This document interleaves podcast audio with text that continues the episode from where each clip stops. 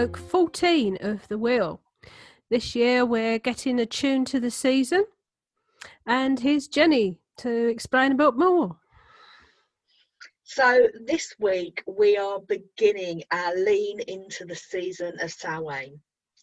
It's often referred to as the season of the witch. And we joke that it's the time of year that many pagans remember that they are pagans, with all the plastic bats and cauldrons that can be found in the shops. It's a time that we associate with the thinning of the veil, the ancestors, and the returning dark. I work in further education and the academic year is frenetic to me. I struggle with the dark mornings and the dark evenings during my commute, and my mental health can be impacted. I used to find myself fighting the darkness, trying to make my world brighter, and with a society that tends to be switched on 24 7 with electric lights and pinging smart devices. I wonder, have we become obsessed with trying to scare away the dark? This divorce from the natural world can have long term impacts on our health and well being. In this week's episode, we're going to explore welcoming the returning dark, self care in autumn, and discussing the amazing Crossbones Cemetery and their vigils for the outcast dead. So over to you, Hazel. How do you fare with the returning dark? To be honest, I probably don't always particularly look forward to this time of year, especially when the clocks go back. So you're getting up in the dark to go to work and you're coming home in the dark. That feels limiting on what you can do. I always hope for relatively mild winters, or if we have to have very cold weather, that it's only for a few days. My house is old and it can get very cold. I think the current pandemic will make things more challenging this year. Personally, I won't be able to visit anyone else's home or go into a restaurant. The only way of socialising for me this winter will be via Zoom or outside if the weather is good. Apparently, there have been a massive increase in outdoor heaters and fire pits. The lack of normal human contact at such an anxious time will make this year's winter that bit more difficult. But I think it's also a time of the year when the elements are at their rawest a roaring fire, ice, or the hard rain, or that biting east wind. Maybe because of that, it's a good time for me to work with the elements. A walk on a cold, crisp morning can be a lovely thing. However, a ritual in gale force winds and heavy rain is not pleasant. I think it's the best time of the year to take up baking, and I will certainly be looking to improve my bread making and introduce pagan themes into it. I'm looking forward to making my meditation practice more regular, and I want to start the day with a meditation outside. Yes, I know that does sound weird to start this in winter, and if it's pouring with rain, I probably will stay inside. But I think if it's dry, then wrapped up in my fleecy cloak, an early morning meditation against a background of birdsong will be a great start to the day. I think also this year I'm going to use the extra time I will have by myself as a sort of retreat and catch up on reading. I have a lot of pagan books to get through. How about you, Jenny? As I mentioned in our episode exploring our relationship with the goddess, one of my matrons is Persephone. And I've often wondered whether I identify with a goddess that ascends into the underworld because it really resonates with me. Like many of us, I've experienced issues with my mental health, and many of these challenges have historically happened in the autumn. And some years, the returning darkness is easy to lean into and other years I've experienced real struggles. I've always met the returning darkness with that degree of trepidation. Over the years, it's begun to feel like a running a gauntlet, with the returning dark heralding an easy run or a struggle. Each year, autumn would be greeted with an increasing anxiety, and I would build up in my head the idea that I was going to be entering conflict or doing battle with the dark. However, in Samhain 2017, one of my gorgeous goddess sisters, Sarah, shared an article from The Guardian by Jeanette Winterson about adoring the night. And I will share a link in the show notes, but I wanted to share a few paragraphs. It's human to want light and warmth. Our pagan ancestors had a calendar of fire festivals, and God's first recorded words, according to the Hebrew Bible, were, Let there be light. Night belongs to the dark side, literally and metaphorically. Ghosts, scary monsters, robbers, and the unknown. Electricity's triumph over the night keeps us safer as well as busier. But what extends the day loses us the dark. We now live in a fast moving, fully lit world where night still happens, but it is optional to experience. We now live in a fast moving, fully lit world where night still happens, but is optional to experience. Our 24 7 culture has phased out the night. In fact, we treat the night like a fouled daylight. Yet slowness and silence, the different rhythm of the night, are as necessary correction to the day. I think we should stop being night resistors and learn to celebrate the changes of the seasons and realign ourselves to the autumn and the winter. Not just turn up the heating, leave the lights on, and moan a lot. Night and dark are good for us. As nights lengthen, it's time to reopen the dreaming space. Have you ever spent an evening with electric light? And it's one of the things that we do nowadays at our Samhain rituals is we allow the light to dim naturally and we don't put on any electric lights, we just put on the candles as it gets darker. So the challenges of autumn include those dark mornings and dark evenings, particularly those cold, wet days when, if you've got soaked waiting at a bus stop, you spend a very cold, unpleasant, soggy commute, getting really chilled to the bone, and it's impossible to get warm again. But the things I enjoy most about the season are those dry, crisp mornings snuggly clothing like cardigans and scarves and gloves, named so for by my little boy when he was little. and those walks where you get cold and you come home to something warm, hot chocolate or something pumpkin spiced.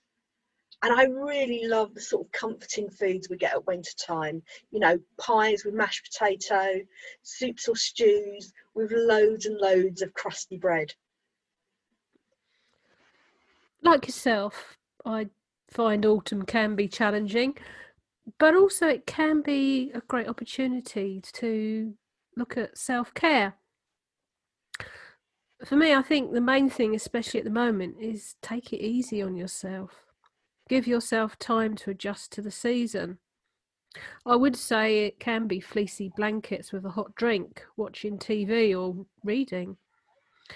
Having scented candles or wax melts can be comforting, especially ones scented with spices like cinnamon or pine.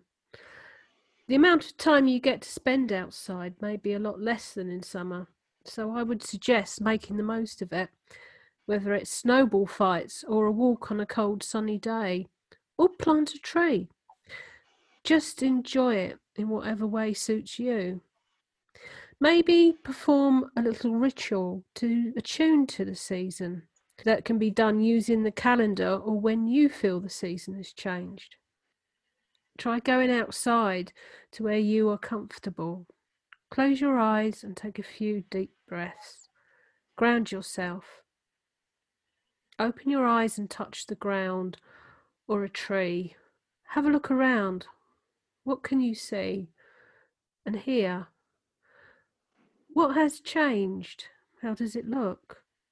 You can write down what changes you've seen and heard. I always associate this time of year with new evening classes, especially learning a new craft. If an actual evening class isn't possible, then there are number of websites that offer creative craft courses, or YouTube can also be really good for this. Now's a good time to start making those Samhain decorations and maybe think about the Yule ones. I'm definitely going to be trying my hand at modelling air dry clay this year. And I've just found a section in a book about making my own dark mirror for scrying. I think this is also a great time of the year to try out your divination skills. What about you, Jen? I think it's important not to have an all or nothing approach to self care. I think in many ways self care has been hijacked. Um, it's seen as being spa days or expensive bubble baths. But I think I like to take self care back to basics. Listen to your body.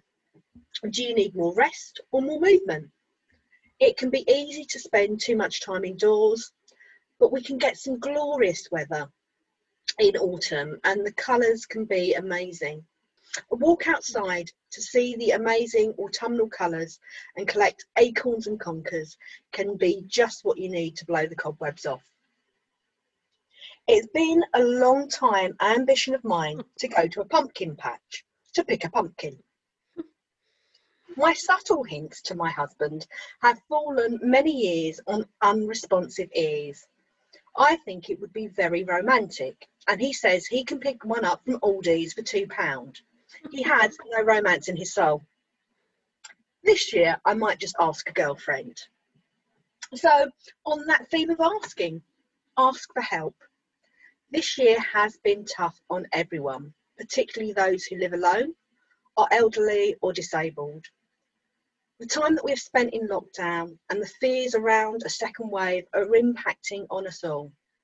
We're all feeling a bit vulnerable, so I think this year, more than ever, it's important to show up in your vulnerability. Ask for help and fight back any feelings that your problems might be a burden. Asking for help isn't a demand, it's a request. And when we get good at asking others to meet our needs, our fears of being an imposition are met with a more positive reality that actually we're not alone in our struggles.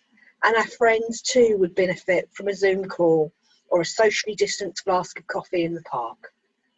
Most people are willing to pitch in and lend a hand where they can. And finally, my self care tip is slow down. Having become someone who now embraces the returning dark, I like to make the most of these longer autumn evenings. Binge watching a favourite season of something with the aforementioned unromantic husband, or I read more, craft more, spend more time in candlelight. Turn off the lights and snuggle down and hibernate if your body is saying rest. There is something especially lovely about coming home from the cold, changing into your PJs, and eating something that has been slow cooking all day in the slow cooker. I like that when we embrace the darkness, we tend to make more time for that inner journeying. As a self appointed queen of journaling, I like to spend duvet days with my journal writing and releasing and planning in this dormant time of year what I want to do for the year ahead. Um, there's a lovely lady called Domini over on a website called Blessings Manifesting, and she has countless ideas, tips, and infographics for autumn self-care practices. So i really would suggest checking her out. There'll be a link in the show notes.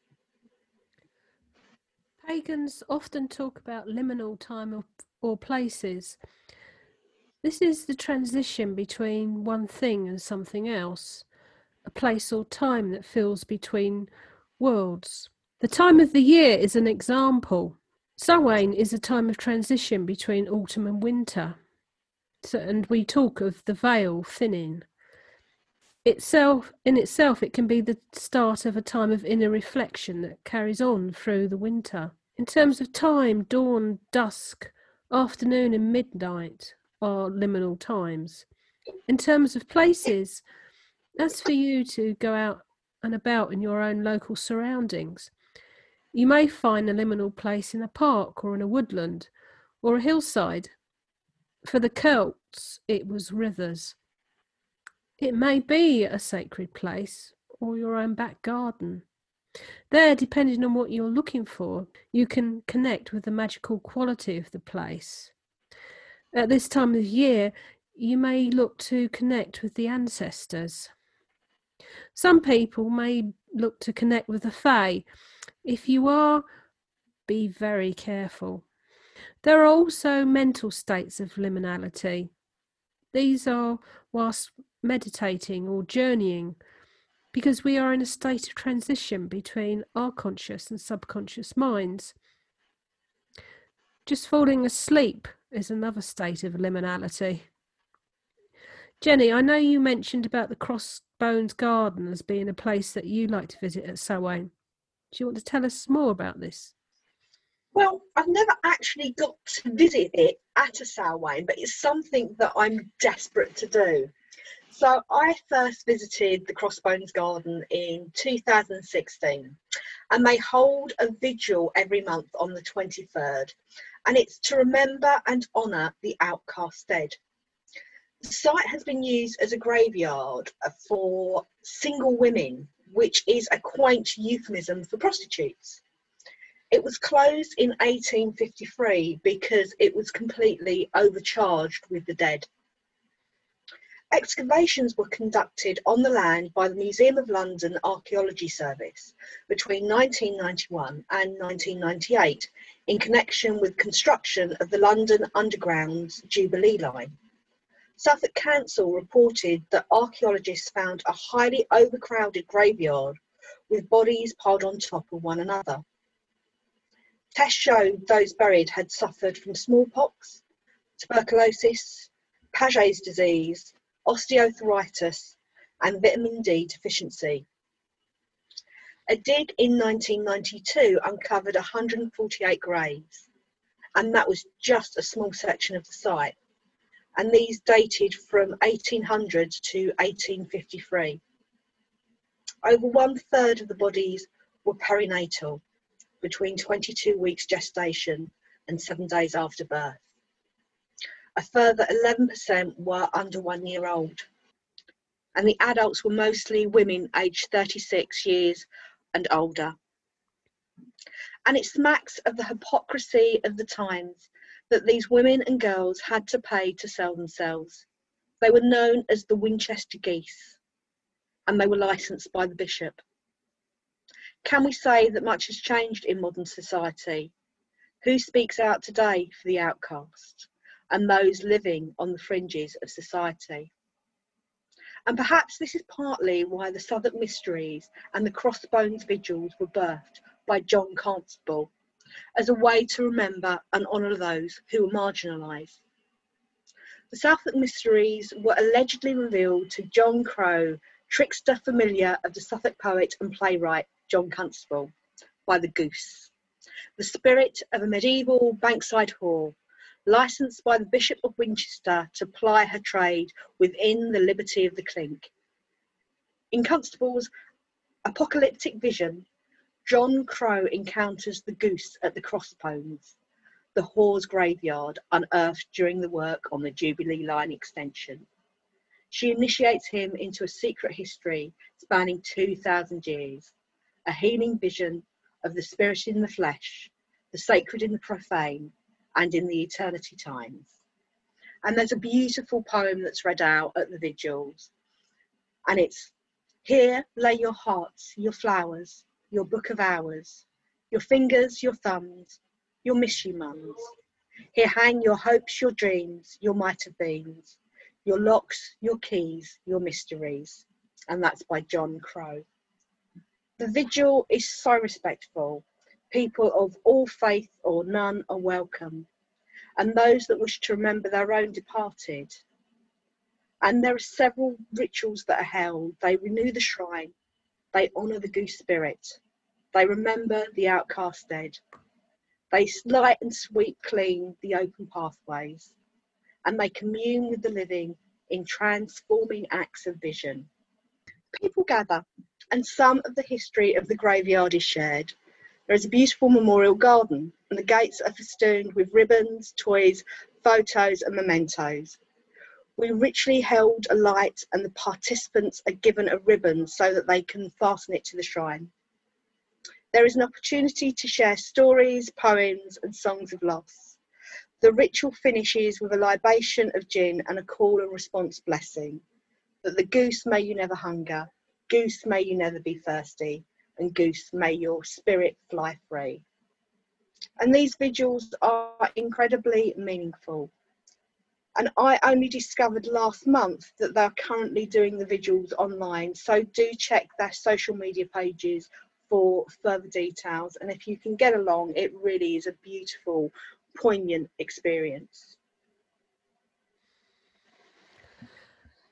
Are you a pagan who has something exciting to say? We're always on the lookout for speakers to come and share a little about their pagan paths and practices. Maybe you're a poet or a musician who'd like to share some of your work with us.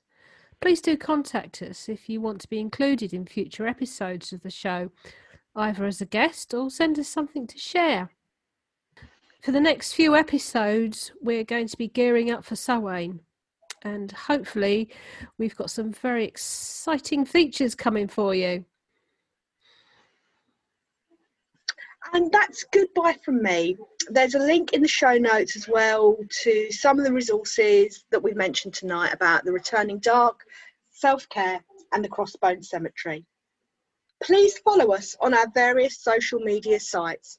Pop on over and we can open a discussion about how you feel about the returning dark, your self care tips for autumn, and any significant or liminal spaces that you like to attend during the Samhain season. And it's goodbye from me. I hope you've enjoyed this episode, and please do join us for the next episodes of The Wheel.